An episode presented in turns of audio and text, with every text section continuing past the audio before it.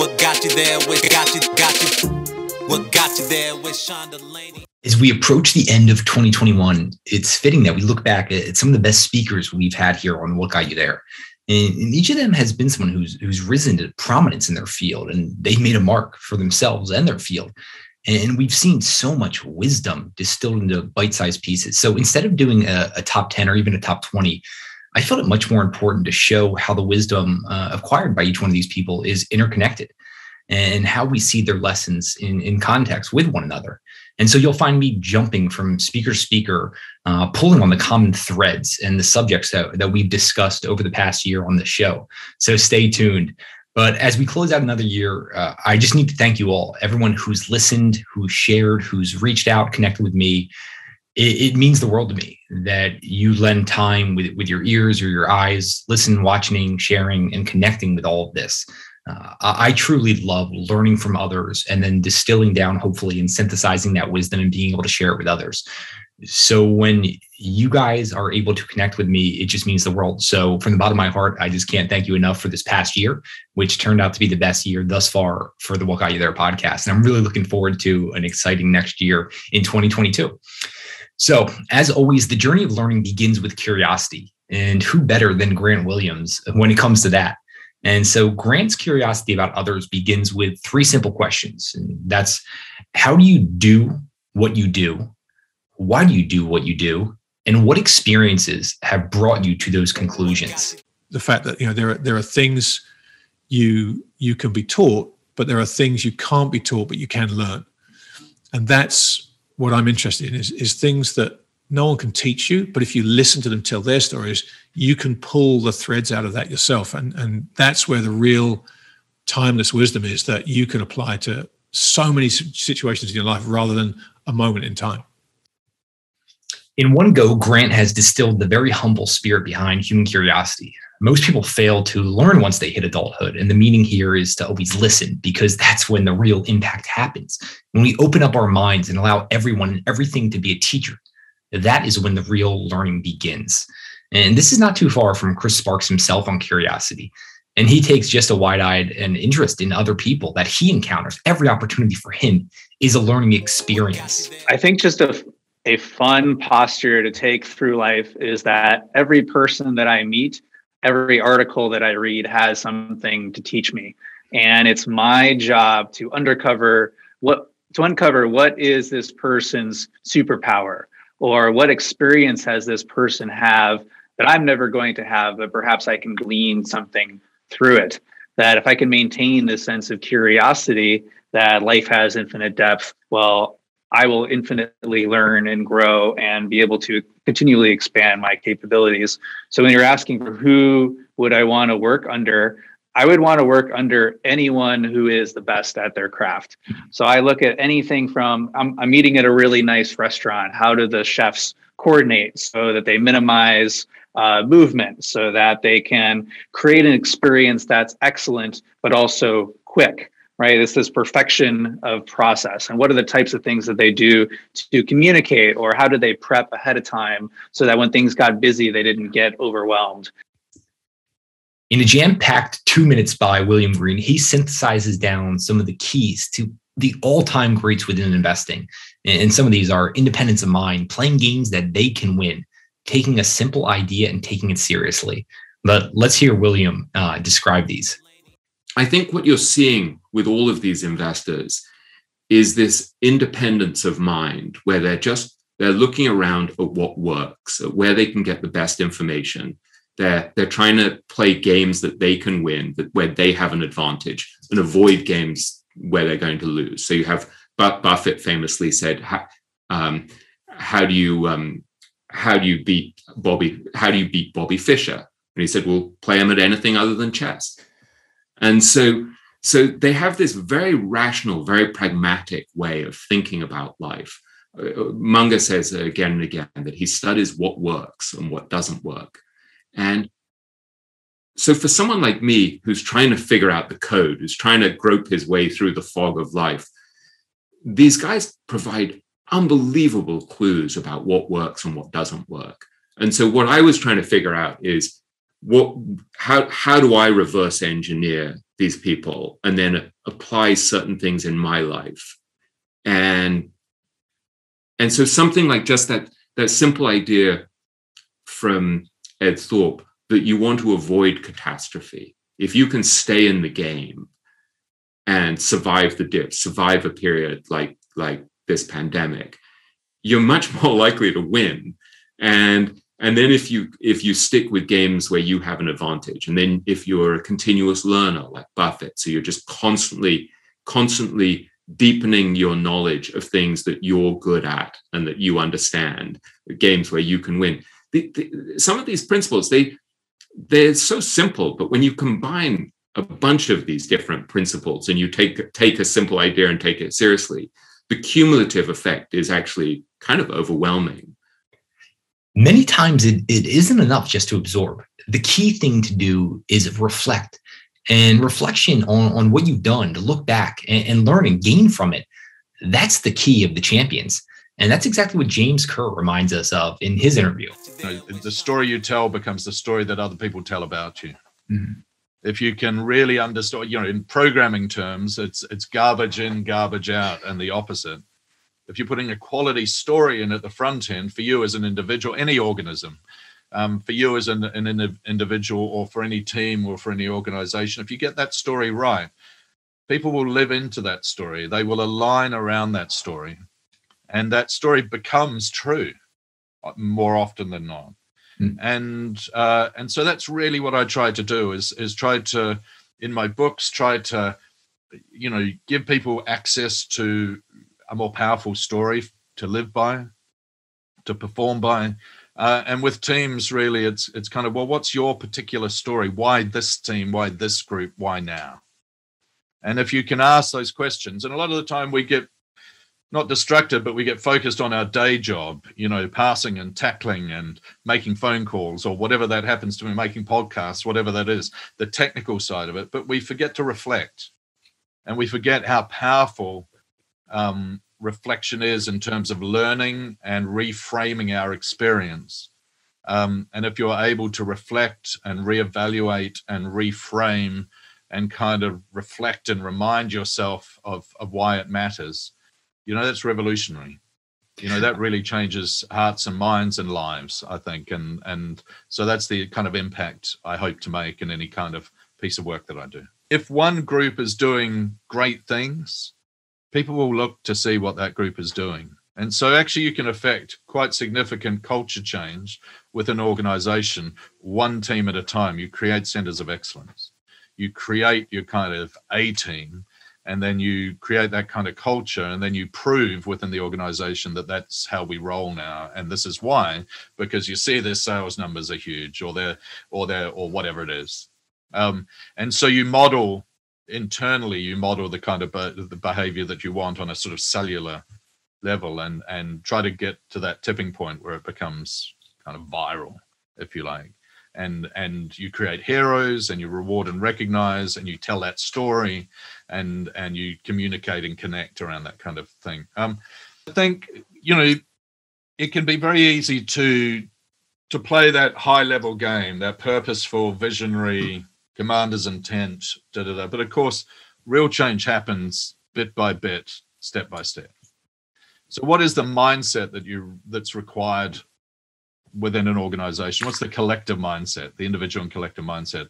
And and that is, I think, best expressed by that idea of marginal gains. Um, the San Antonio Spurs call it pounding the rock. Um, it's sort of the the stonecutters creed um, you know, take a piece of marble, take a hammer and, and, a chisel and start chipping away. Nothing will happen.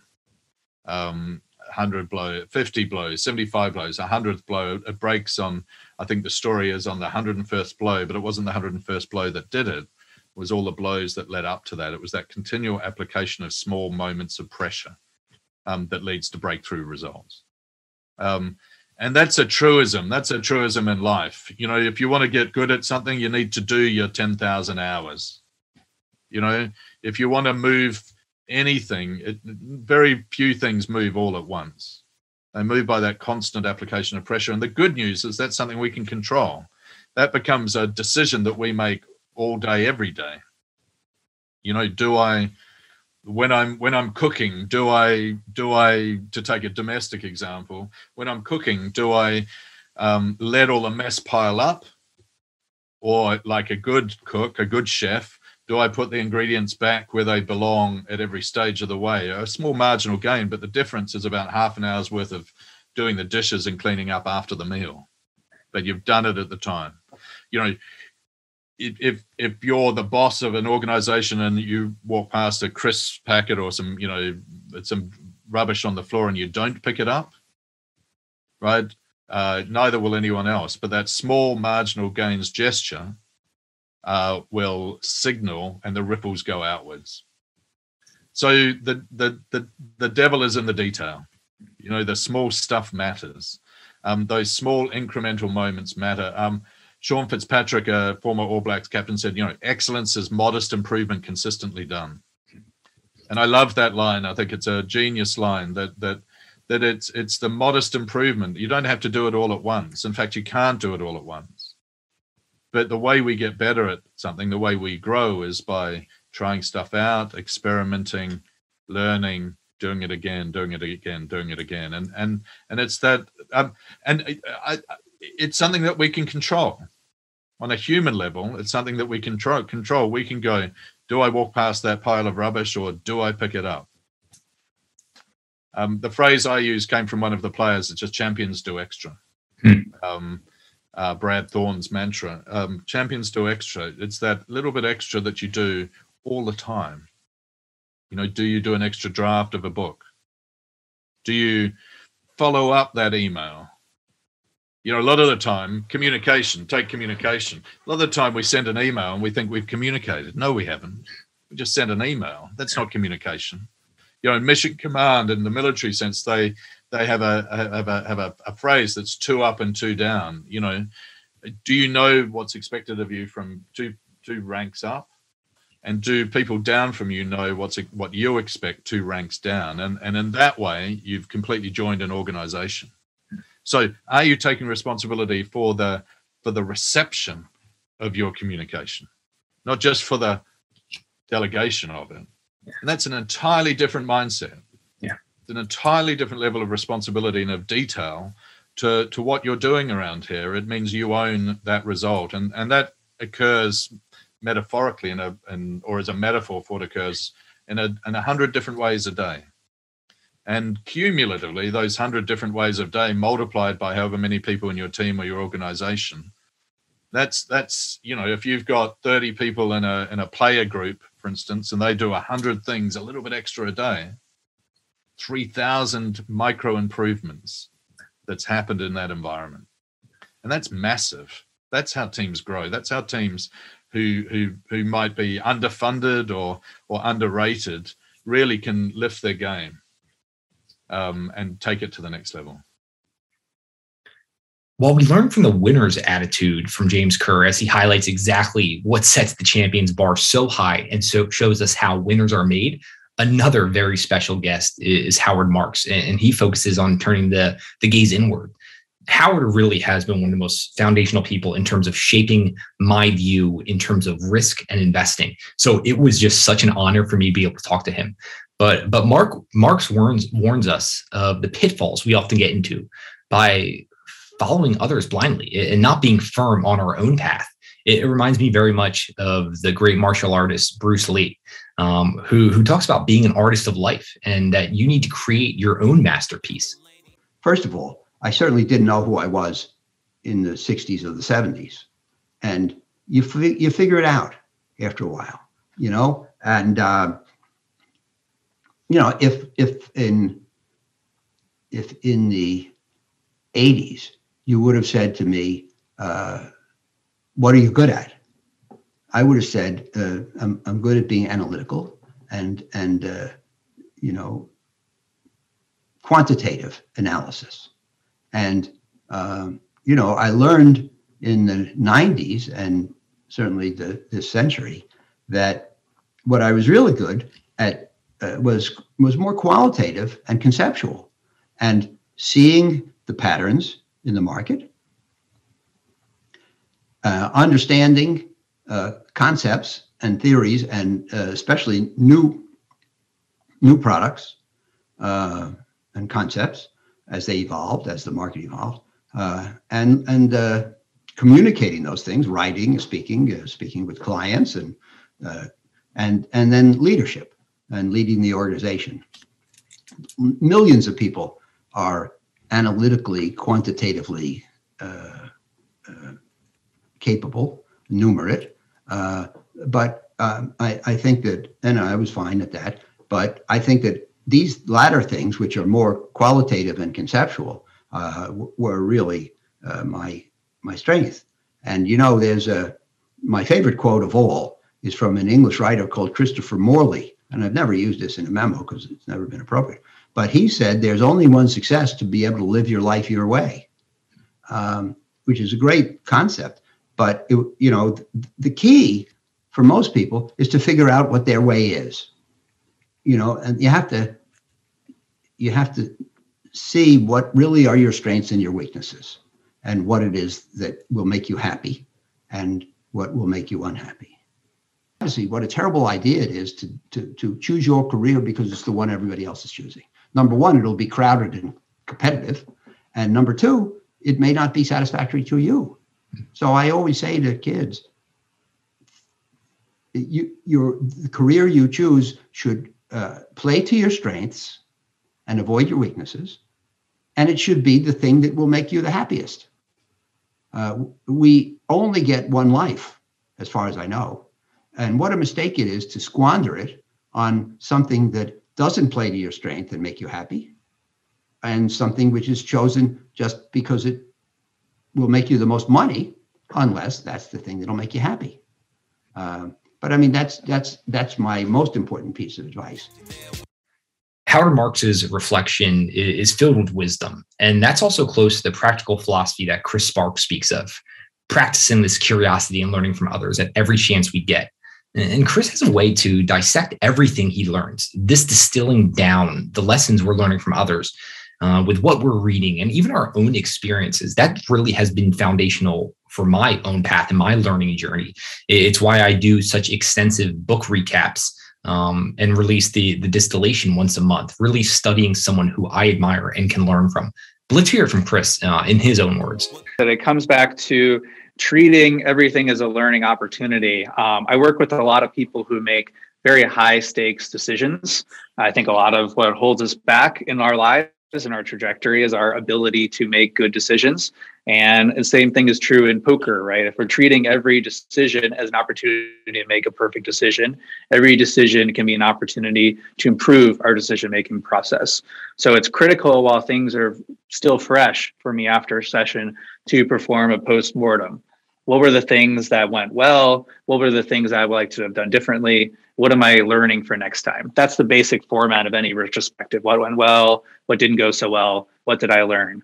So I'm going to look at, well, these are the things that I did that I want to do more of, things that seem to work, strategies that are worth uh, capitalizing on, things that seem like I have a good handle of what's going on. I understand the situation.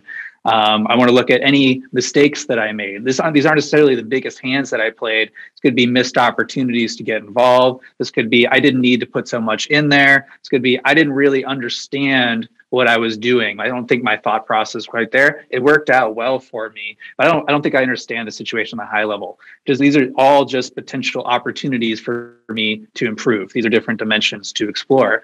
And so the most important thing is I want to come out of every session with something that's actionable, something that I'm going to do differently next time. Even if it's just I want to be extra aware of this.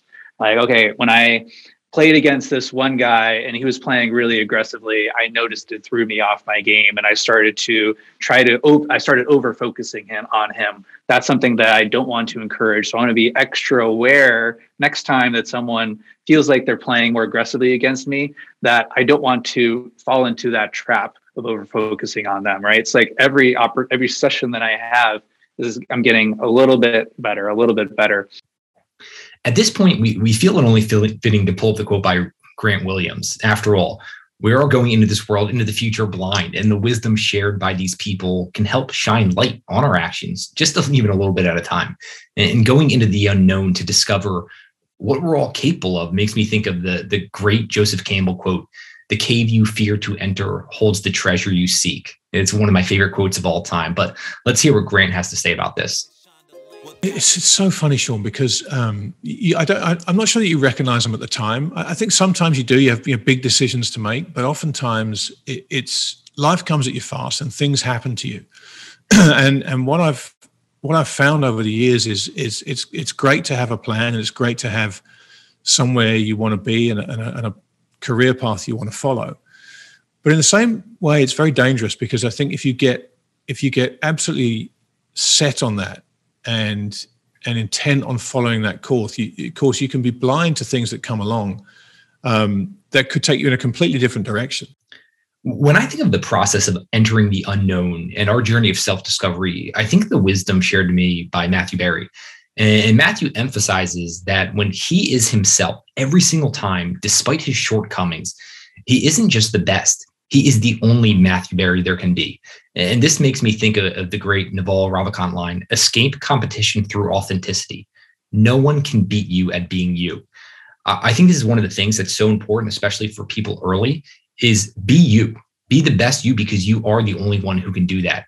Uh, and let's hear Matthew on this. Like I'm the best in the world at being Matthew Berry, and I focused on just trying to be the best Matthew Berry I can be. And so uh, when I say, you know, like when I talk about tennis, right, same thing. It's, it's like there were kids that were bigger than me, faster than me, that had more powerful serves. But the bet I knew, like the hand I was dealt was that I have really good hand-eye coordination, and I'm I can be really consistent.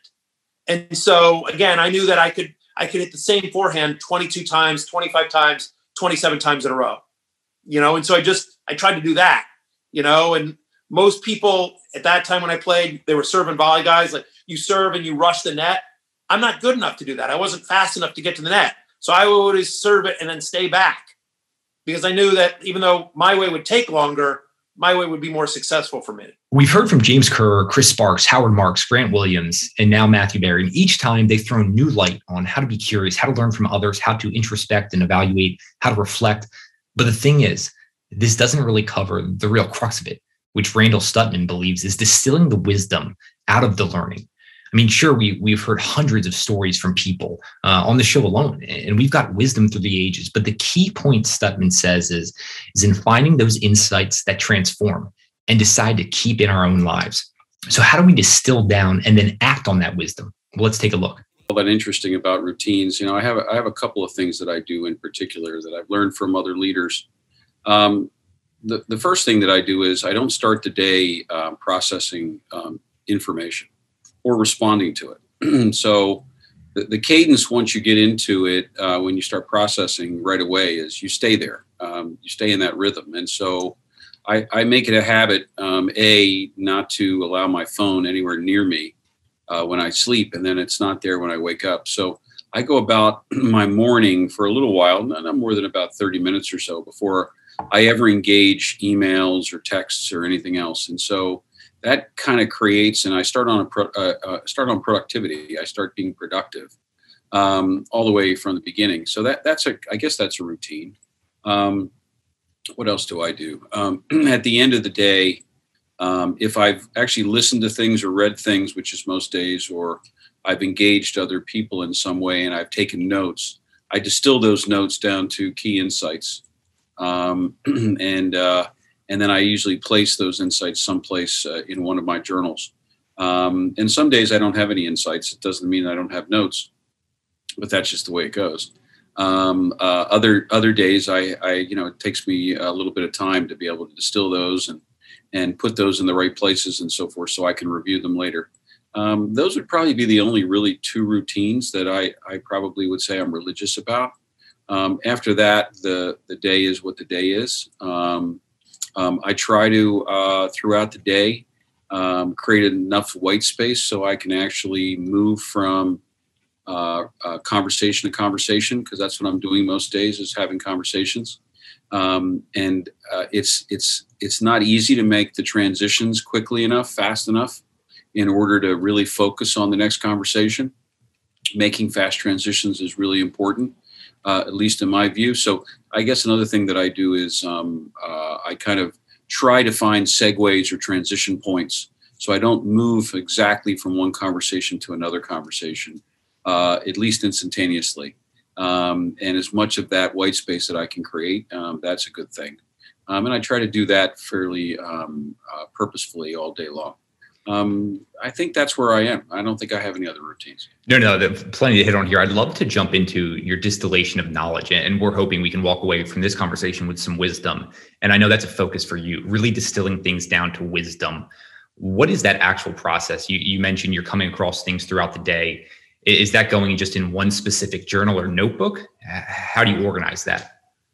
So, so it's a behavior that we actually talk about in admired leadership around making personal change, and it's a it's one that's really really changes a lot of things for people, and it certainly changed me a long time ago when I first uncovered it in a variety of leaders, and I thought, why don't I do this? And I started doing it, and it's just been amazing. So, so the idea goes like this. So, first of all, if you're somebody that's a, a learning machine, like a lot of us want to be, and and aspire to be, um, you're you're constantly gathering information, data.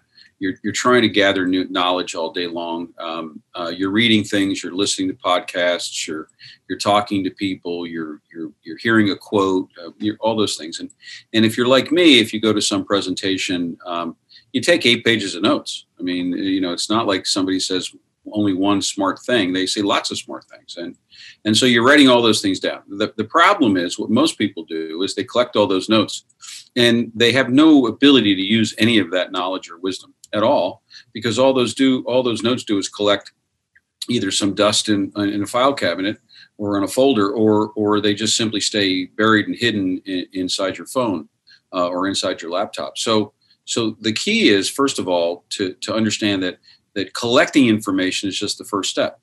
Um, and and if you're good and you you spend a lot of time doing it and and I have a lot of colleagues that are that are really good at make, taking better notes than I do um, they you know you have a lot of it um, um all day long every day.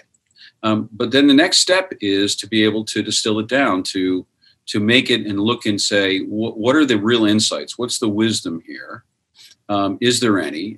Is there anything I want to really keep um, and and what is it and can i re-articulate it um, in a way where I can remember it. And so now you're in, engaged in the distilling process where you're, you're taking eight pages, 10 pages, 20 pages of, of notes and, and scribbles, and you're moving it to not many things, um, two, three, four sentences in many cases. It's rare that, that I would actually distill something and, and grab a whole page of something. That would be really unusual. I want the, the process to, to, to create a kernel of what's the insight what's the thing that i want to want to eventually remember. And then initially uh, the way that i started um, is you put it in one spot but then what you realize is that's first of all that that journal grows very, pretty fast um, if in, in, unless you're not an active learner. Um, but second then it doesn't it doesn't enable you to um, to access the things that you really want because you got to go searching for them. So so now after a couple of several decades of doing this, uh, I have about 36 different journals where if I get a nugget around, you know, how people give feedback, then it goes into my feedback journal. If I get a nugget uh, around some just really interesting uh, wordage, diction, uh, just some language that I really think a metaphor that I think is cool. It goes it goes into my into my language journal and and so forth and so on. Stories I collect stories that I think are really powerful. But there's a lot of things that other people can bring to you that all of a sudden shake you up. Like I remember when um, I first had the epiphany, and you know, another aha for me, that success in life is really about how many people you matter to. Because I always thought success in life was about having influence, and that's a particular kind of influence. But um, you know, the idea that you know, in what relationships, like who really matters, um, who do you really matter to, and, and who really matters to you, and that at the end of your life that you're going to judge yourself because i've interviewed lots of people at the end of their lives by the way and that you're going to judge yourself not by you know what strategies what decisions you know what but by the quality of the relationships that you still have where you matter to those people. And i don't mean in terms of just had you had influence on them. Again that's how i always saw it before. But but that right now this moment you know you're important to those people because of who you are and what you are and how you engage them and and and, and when I had that uh, idea around that that's what success is, um, it changed a lot of things for me. Now that that's all of a sudden that's something I've, I've been able to keep for ever since I, I, I decided that really is what success is. And now we arrive at a topic most people by default use when it comes to defining success, and that's passion and purpose. And, both are made the holy grail of achievement by pretty much anyone of note. Yet not everyone understands them or uses them well in their own lives. So, how do we understand passion? How do we use it well? How do we set ourselves up for, for meeting our life and our purpose? Let's hear what Steven Kotler has to say about that. Human beings are essentially motivated by two things extrinsic motivators, external to the self. So, money, sex, fame, right? Things you're going out trying to get food, right? Or internal motivators, intrinsic motivators, curiosity. I want to go check something out. Um, passion. Oh my God, I can't stop thinking about this. Right. Um, purpose. Oh my God, I have to feed the hungry, whatever. These are big intrinsic motivators. And it turns out there are about five core intrinsic motivators. And the way the biology is designed to work is curiosity is essentially the most basic fuel of motivation, right? I am curious about something. Passion is essentially when you, if you can identify four or five or 10 things you're curious about and find a place that three or four or five of them really intersect, that's a lot of energy. When five or six of your major curiosities intersect at one point on one thing, that's the seed kernel of passion. You cultivate that over time and couple to it to a cause greater than yourself. Now you've got purpose. Once you have purpose, by the way, what do you need next? Autonomy. It's the freedom to pursue your purpose, right? And once you have that, what do you need? Mastery, the skills to get better and pursue your purpose. And that's the stack. That's how biology is actually designed. The clearest lessons from my time are one, we are all capable of so much more than we know. Two, human potential invisible, especially to ourselves.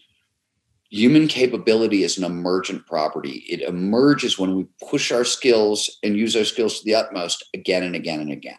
So I don't blame you, is my point. All I'm saying is you're probably capable of so much more than you know, almost to the T with very few exceptions of everybody I've encountered in thousands of people who have tackled these kinds of challenges and succeeded against them, almost none of them started out extraordinary people. They hmm. all did extraordinary things. They all started out just like you and me.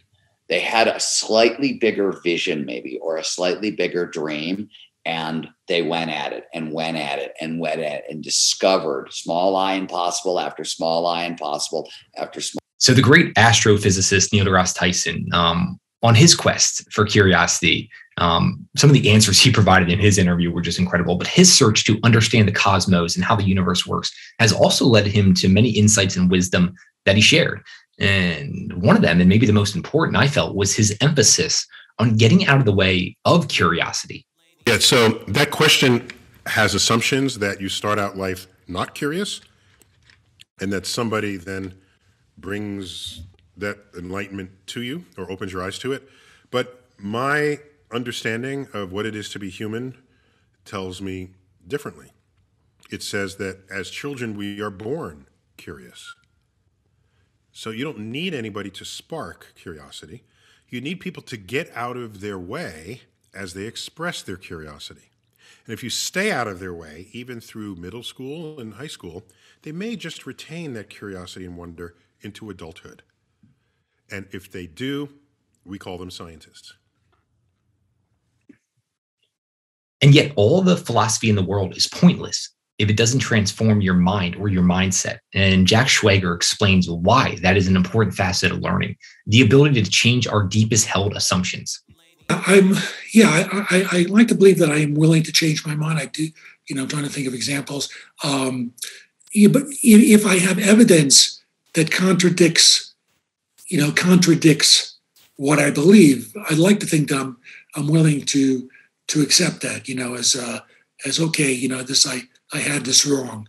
Um, you know, I, I'd like to believe that, you know, I, I feel I'm somebody who, who will go by evidence not by not by what I want to be true. In fact, one of the of the, of the scores of trading lessons that I have in my books, um, and it doesn't but one of the things that's come up, one of the came up in one of the interviews, and I'm paraphrasing, the person said, you know, to be a good trader, you have to do, um, you have to react to what you know to be true, not what you want to be true.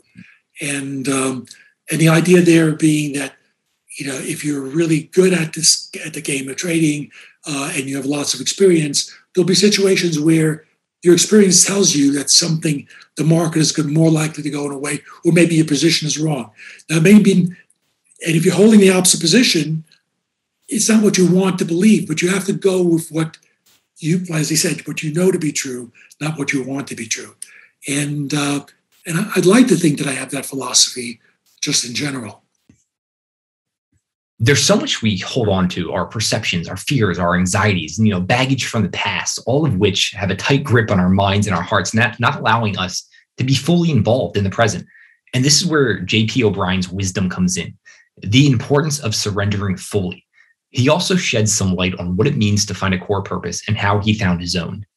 You know, it was, uh, I think it was I was uh, listening to Sam Harris the other day, and he said it kind of nicely. So I'll borrow some of his words. Um, he said, "You know, uh, how many times in our life we've been set up with fear about the future, or uh, fear or hope, and both those things look actually very the same, which is they they create this sort of um, feeling of like, oh my gosh, what's going to happen, or I hope this happens."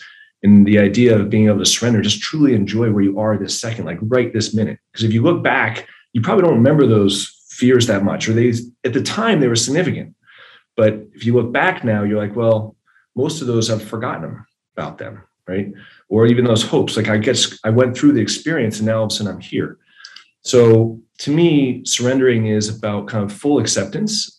It doesn't mean that you're like super happy about everything, right? It doesn't mean that you're upset about everything. It just means like, wow, that's amazing. It's like watching a great movie and you're like, I had no idea that was going to happen. That's amazing. Right? You don't really put emotion behind it. So if we can kind of go into life and accept what's actually showing up, it doesn't mean we don't act or react or or start to be proactive in, in what we're deciding to do next. It just means that we truly accept what's there and be present. Um, that that's what it means to kind of accept and surrender. So I did a, um, I went down something I call now core purpose search, and this was about, uh, you know, about eight years ago. Um, listen, my my life before that was was was really good, right? I, I talk about it as I was good at playing the choose your own adventure game.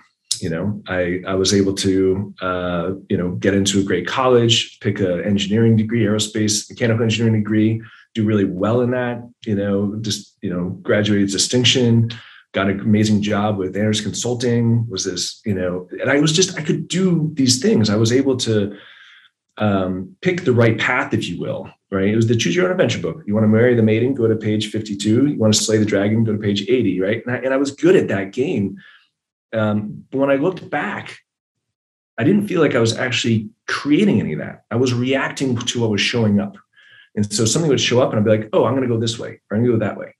Um, about eight years ago is when I went down and I said, "Hey, listen, I really want to figure out uh, what my purpose in life was and or is." And um, and so for me, when I'm full send, my purpose is to unleash the greatness of the people around me. And so those are just words, but that to me, those are very, very motivational, like super core, deep inside me. And what that means is I'm full send when I have an amazing group of people around me that are all fired up, that are living a purposeful life, that are are basically chasing you know what that means and doing a full send with the work that they're doing and the people around them.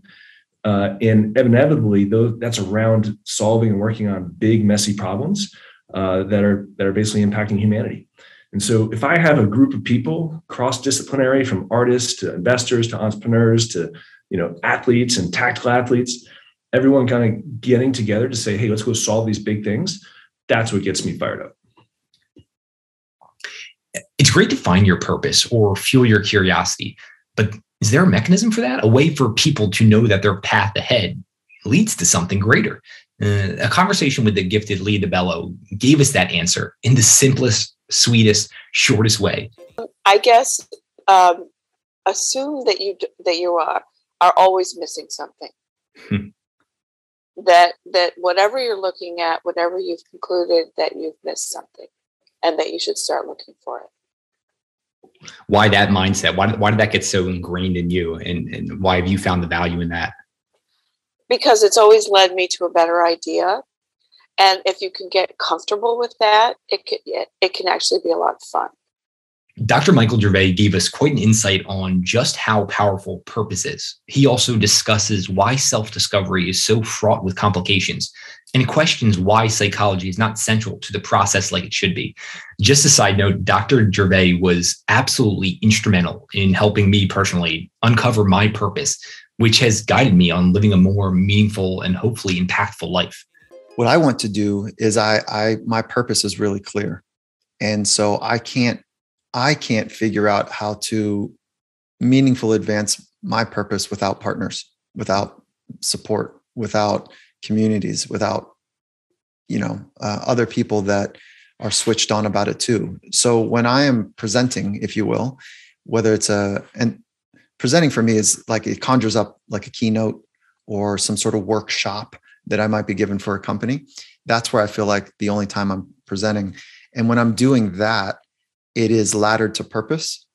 And if like I don't know if you have an intimate loved one or if you have a child or you know or a parent for that matter, but if your love for them and is really clear, you'll do whatever it takes. You jump in front of a bus.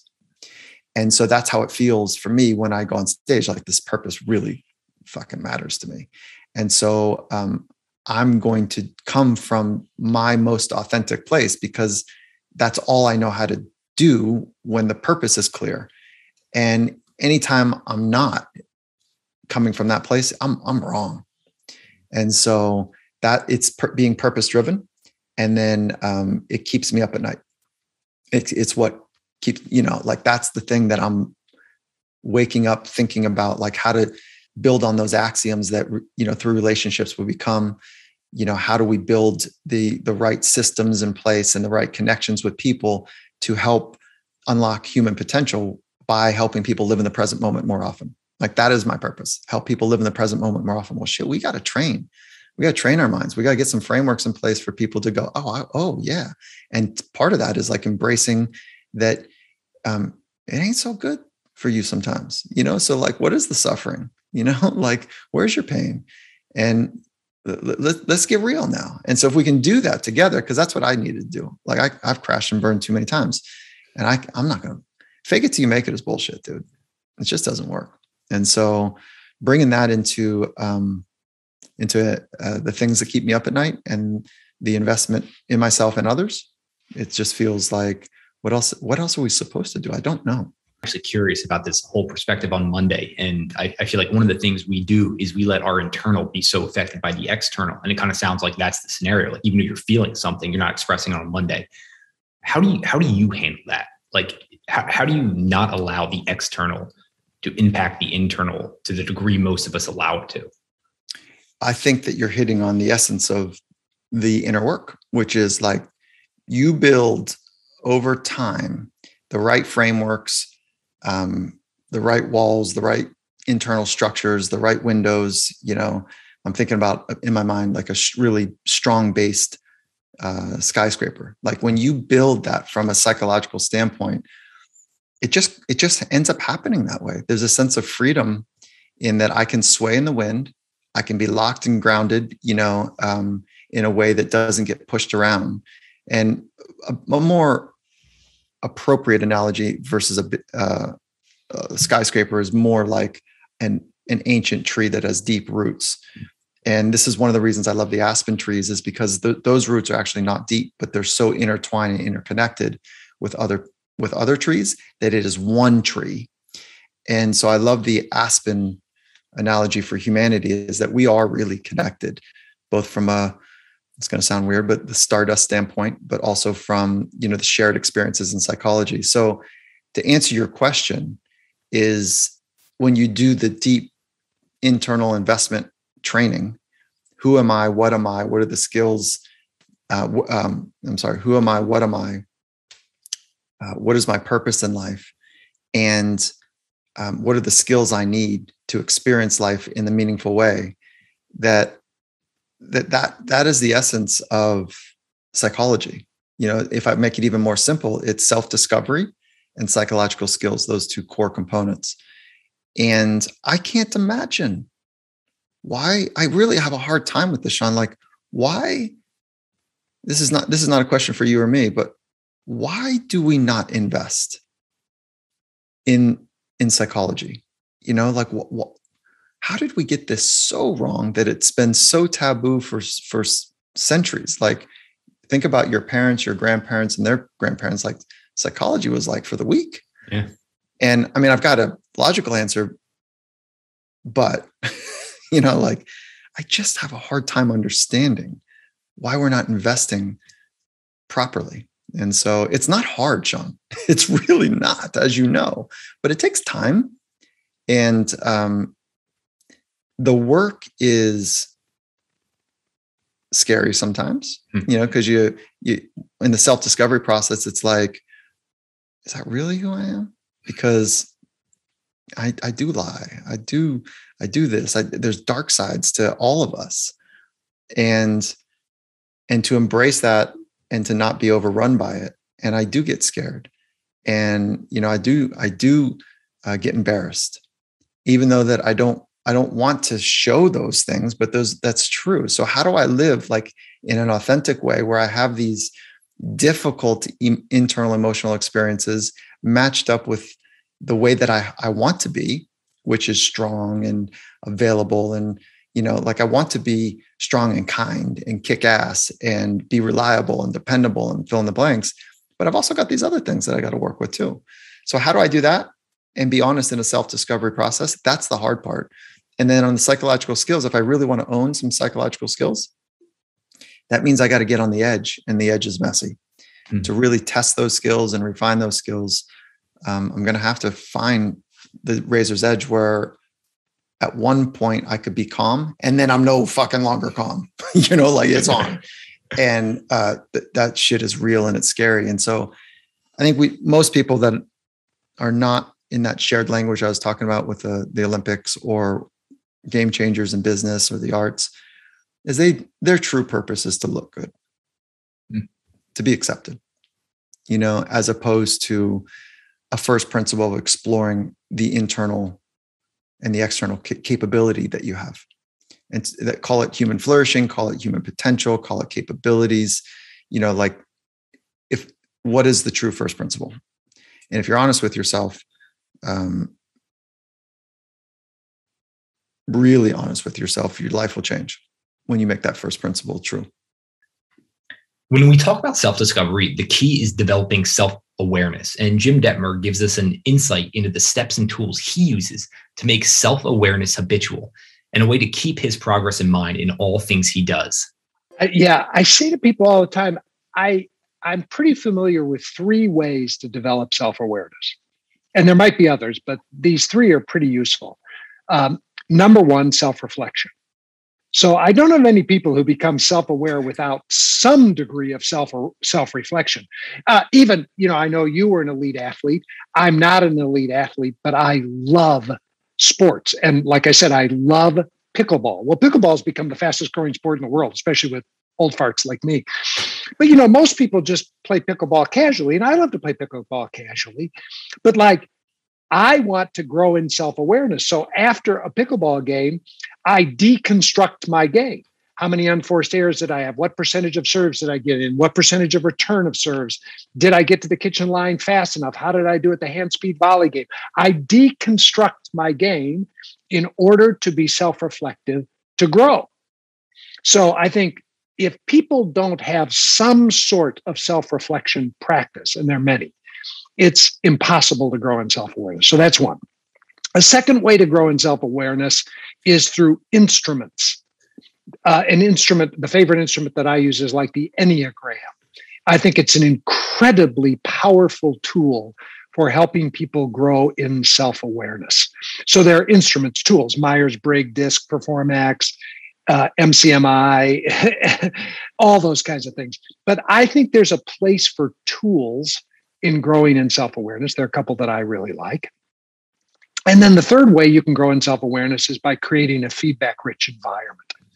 Again, most leaders that I know that are transforming and becoming catalytic transformational leaders have a regular practice of self reflection. They create feedback rich environments and they're open to tools that give them a snapshot of their psychology, their physiology, their consciousness, so that they can become more self reflective. Now, the fourth one, which is becoming more and more standard fare, and it's become part of my life in the last oh, probably decade or so, is medicine journeys. So psilocybin, MDMA, ayahuasca, peyote, whatever it is, there are things available in the realm of self awareness, and certainly things way beyond self awareness that are available in what I would call conscious medicine states that, you know, many people have been doing for millennia, but are becoming more and more mainstream, you know, since Michael Pollan's book and since all the work that Tim Ferriss is doing around bringing these things into the world. So I'm now suggesting that might be a fourth. I say there are three. There might be a fourth way to grow in self awareness that I found personally incredibly valuable. And many, many of the people that I hang out with and work with are using that portal as well. So those would be ways that I think people can grow in self awareness. So the first question I ask people I coach is I'll tell them to actually use an app like Mind Jogger or Randomly Remind Me and just program it to ask them seven or eight times throughout the day, where are you? Are you above the line or below the line? And then what's wild is the next question we work on after that is after you locate yourself, can you accept yourself? So if you notice that you're below the line, which most people start to notice, can you just accept yourself for being exactly where you are? Because high achiever driven people like you would all of a sudden start to say, well, it's not good to be below the line, so I need to be above the line the majority of the time. So when you notice that you're below the line, you wouldn't accept yourself. You would judge yourself and criticize yourself for being below the line. But that doesn't work because then you just go further below the line because of your own harsh inner critic. So self awareness, in my experience, needs to be followed by self acceptance. Those two go together self awareness, self acceptance. Or um, another way you might say that is uh, truth needs to be followed by grace. Because oftentimes self awareness is truth. And sometimes the truth stings, it hurts, it undoes us. And that truth needs to be followed by grace, which is kindness, gentleness, love, understanding. And a lot of leaders need to grow in self awareness, but most need, leaders need to grow in self acceptance. Most great athletes didn't become great athletes by becoming extremely self accepting. You didn't. You couldn't tolerate mistakes. You couldn't tolerate it if you made a mistake in lacrosse.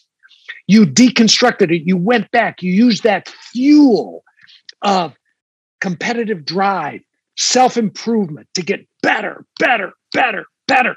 I never had a, let's say, a basketball coach who, at a timeout, after I'd made a critical error in judgment, thrown a bad pass, uh, you know, dropped my coverage in defense, they didn't say to me, Jim, you just fucked up royally. Now, before we uh, improve, can you just accept yourself for having made a mistake?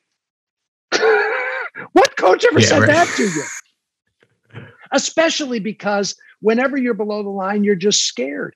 Even at the highest performing level, when you make a mistake, if you're a natural human being, you're going to feel some amount of fear. It could be fear about loss of control, or fear about a loss of approval, or fear about a loss of security. So, underneath making a mistake, like if there was a time you should have, is it called a goal in lacrosse? I forget. Is it a goal? Correct. Yep. Yeah. Yeah.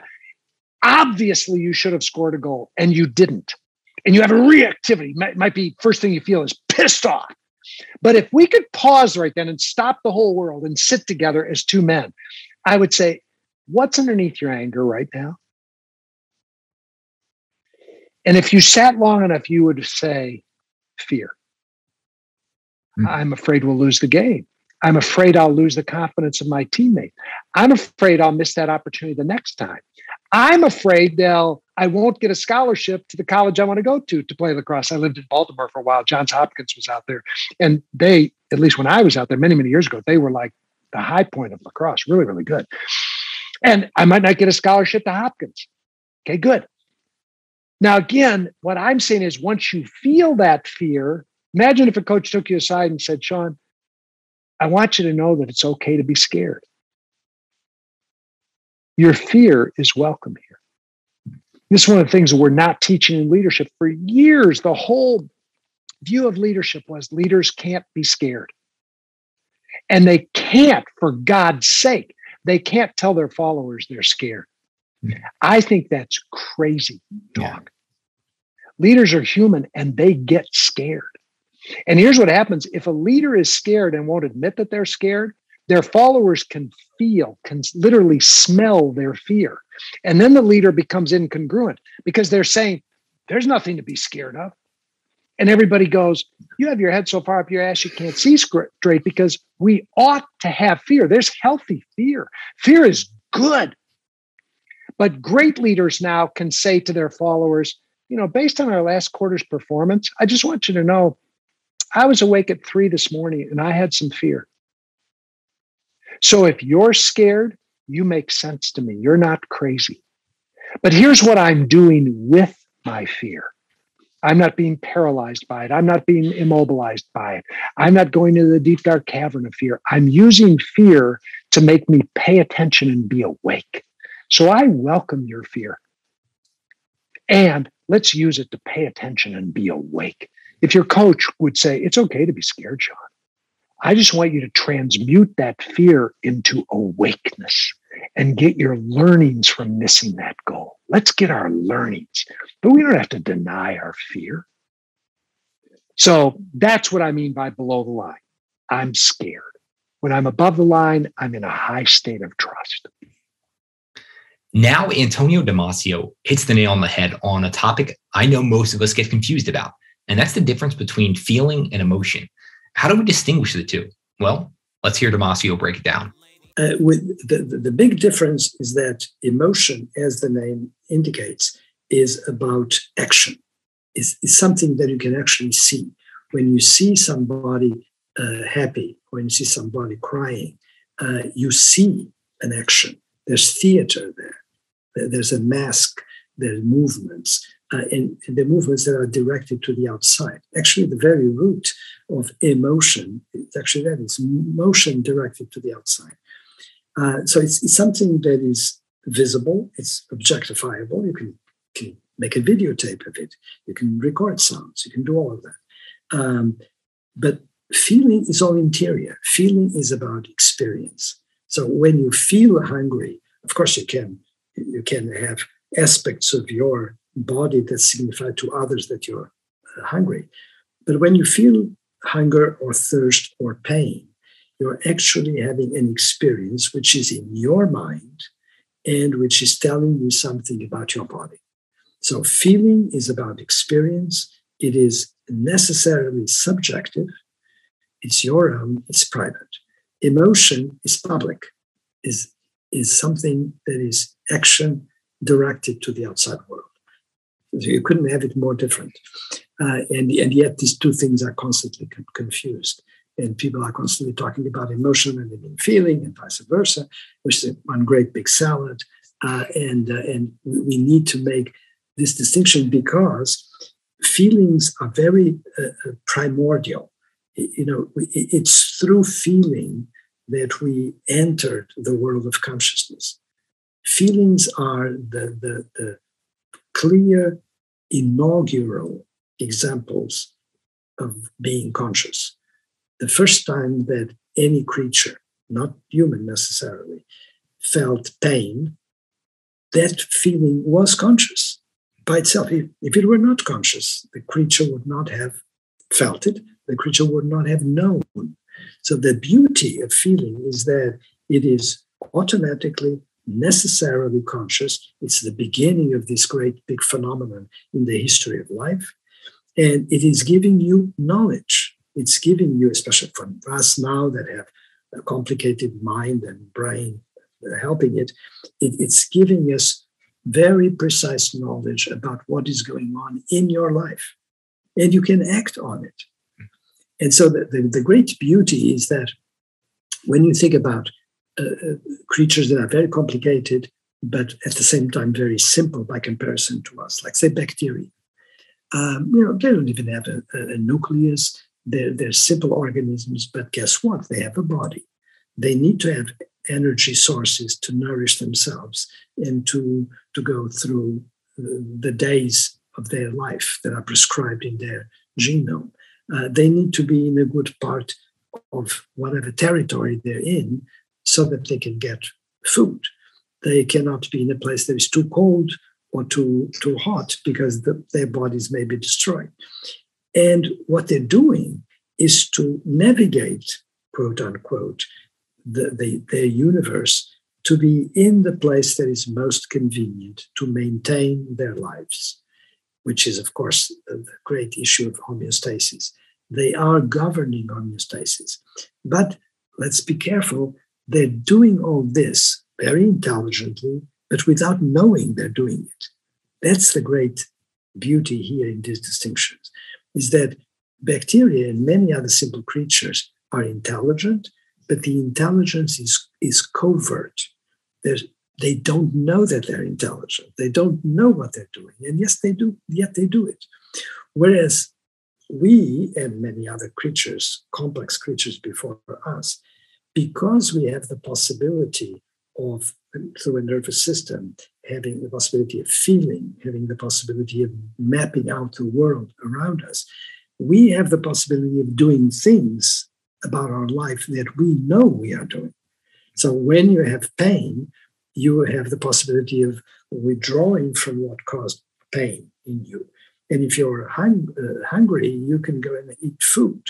And if you're thirsty, you can drink. And if you have desire, you can act on your desires, you know, all things being equal and with some caution given the laws. Uh, but other, other, than that, you can do all that. So uh, feeling is the, is, is the great, uh, fantastic entry into the world of consciousness and into the world of knowing uh, which is, of course, what makes the big difference between uh, uh our own self governance and the non self governance of creatures that don't have this, this beautiful apparatus. One of the people who influenced me the most was Dr. Robert Cialdini, and he was kind enough on the show to share his seven principles of influence, which he'll break down now. Let's start with reciprocity because it's very it, it occurs very early in our uh, interactions with people. Uh, even children understand that you are obligated to give back to others what they first give to you. And we train we train them from childhood in that rule, so that people uh, who receive are much more likely to say yes to you after you've given them something. Um, so this is a suggestion I make to people who want to be influential. If you want to go in, if you go into a room with a number of people, you want to be influential with the people there. Um, get some assistance or some uh, service from from those people. You should not ask yourself first, who can help me here? The first thing you should ask is, whom can I help here? Who's outcomes can I enhance? Whose circumstances can I elevate? They will stand ready to do the same for you. Second principle is the principle of liking. We've already talked talked about that one. But one clear way to get people to feel more rapport with us is simply to point to genuine similarities that exist between us. Right? So there was a study done of negotiators who were bargaining over in, over email. They didn't know anything about each other, uh, and w- under those circumstances, they were likely to have deadlocked, stymied negotiations where nobody won. Nobody, everybody just walked away with nothing. Right, thirty percent of the time. If before they began the negotiation, they sent information back and forth to one another about their hobbies, their interests, where they grew up, uh, you know, uh, uh, th- that sort of thing, where they went to school. Stymied negotiations dropped from 30% to 6%. Why? Because inside that information, people encountered commonalities. Oh, really? You're a runner? I'm a runner. You're an only child? I'm an only child. Those were the things that drove the willingness to give the other person grace. So, one of the things we can do before we ever try to influence anybody, identify commonalities, parallels, similarities, and raise them to the surface. Next principle is the principle of social proof. Uh, the idea that when people are uncertain, they don't look inside themselves for answers, they look outside. And one place they look is to their peers, people like them.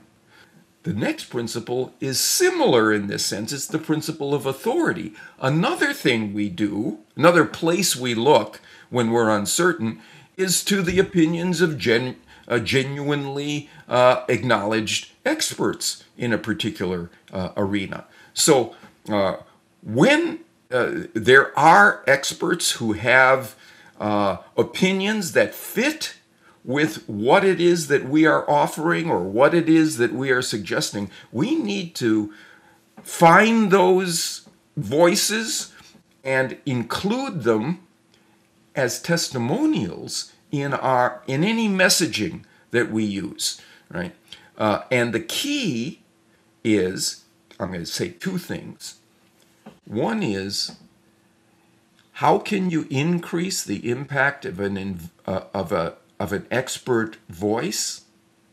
Multiply it.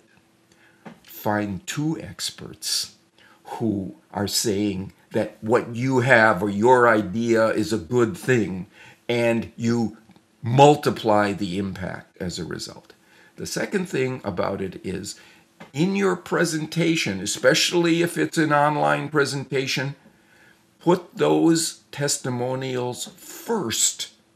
Don't put them in the body of your message or down lower at the end. First, so that that expert authority is there from the outset. So people are believing everything you say from the outset with the aura of authority on your side. Uh, next principle is uh, the principle of um, uh, scarcity. Uh, people want more of those things they can have less of. Uh, so uh, people are very willing to uh, move in our direction to the extent that what we have available to them is scarce, rare, or dwindling in availability. The sixth principle is commitment and consistency. The idea that people want to uh, be consistent with what they have already done, said or done in your presence. So if you can get people to take a small step in your direction, right? Now they will want to be consistent with that in the future. And then finally is the seventh principle of influence, which I've added uh, when I've recognized the power of what we call unity. That is the idea that we share with other people an identity, some kind of social identity, to the extent that if we communicate that shared identity, they consider us one of them. Not like them, one of them. The legendary technologist and futurist Kevin Kelly believes a fundamental mindset shift can transform how we learn and what we do to grow. And that is the concept of failing forward it's become a little bit of a cliche. It wasn't when I was growing up, but it is now, which is that you um, you fail forward. You you, you that you um, don't seek failure, but that you embrace failing, things not working as a way of moving forward. And um, I think that's a very instrumental thing to to, to learn, is that um, you want to try things and that there is a correlation between quantity and quality when it comes to innovation and making new things and getting better that you literally have to tr- do enough. So the again the now cliche, the ten thousand hours of deliberate practice, and the the thing about deliberate practice is this is not ten thousand hours of practice. It's ten thousand hours of deliberate practice, and deliberate practice is that where you practice to the point of failure. Okay, so so you are a kayaker and you're learning kayaking, and you're going to the point where you actually fail. You you make a mistake. You you, you trip, and that deliberate practice where you're kind of going to the edge to the edge of failure is the way forward and so um so that's something that um transfers into whatever domain you are whether it's music or sports or inventing things um you're going to try things um, with the idea that they probably aren't going to work out in the beginning, um, and that the the failures that you have are opportunities to kind of get better. And so um, uh, it's always going to be a balance because if you just completely fail all the time, it's no fun, and um, it may be a sign that you should try something different. So so so there so, so it's an art of having enough successes with your failures to to keep going and so um so so the formula is not really kind of a a formula that um, you can kind of walk into and just do blindly it still requires part of the art of living of deciding okay is is is there enough successes to suggest that I should keep going forward. Thus, we round out the best of what has come in 2021. So, how we're going to spend our time is the question we need to ask ourselves. And as we end 2021 and leap into 2022, I cannot thank all of you enough for joining me on this learning journey. And I wish all of you a happy and healthy start to your new year. What got you there? What got you? Got you? What got you there with Sean DeLaney?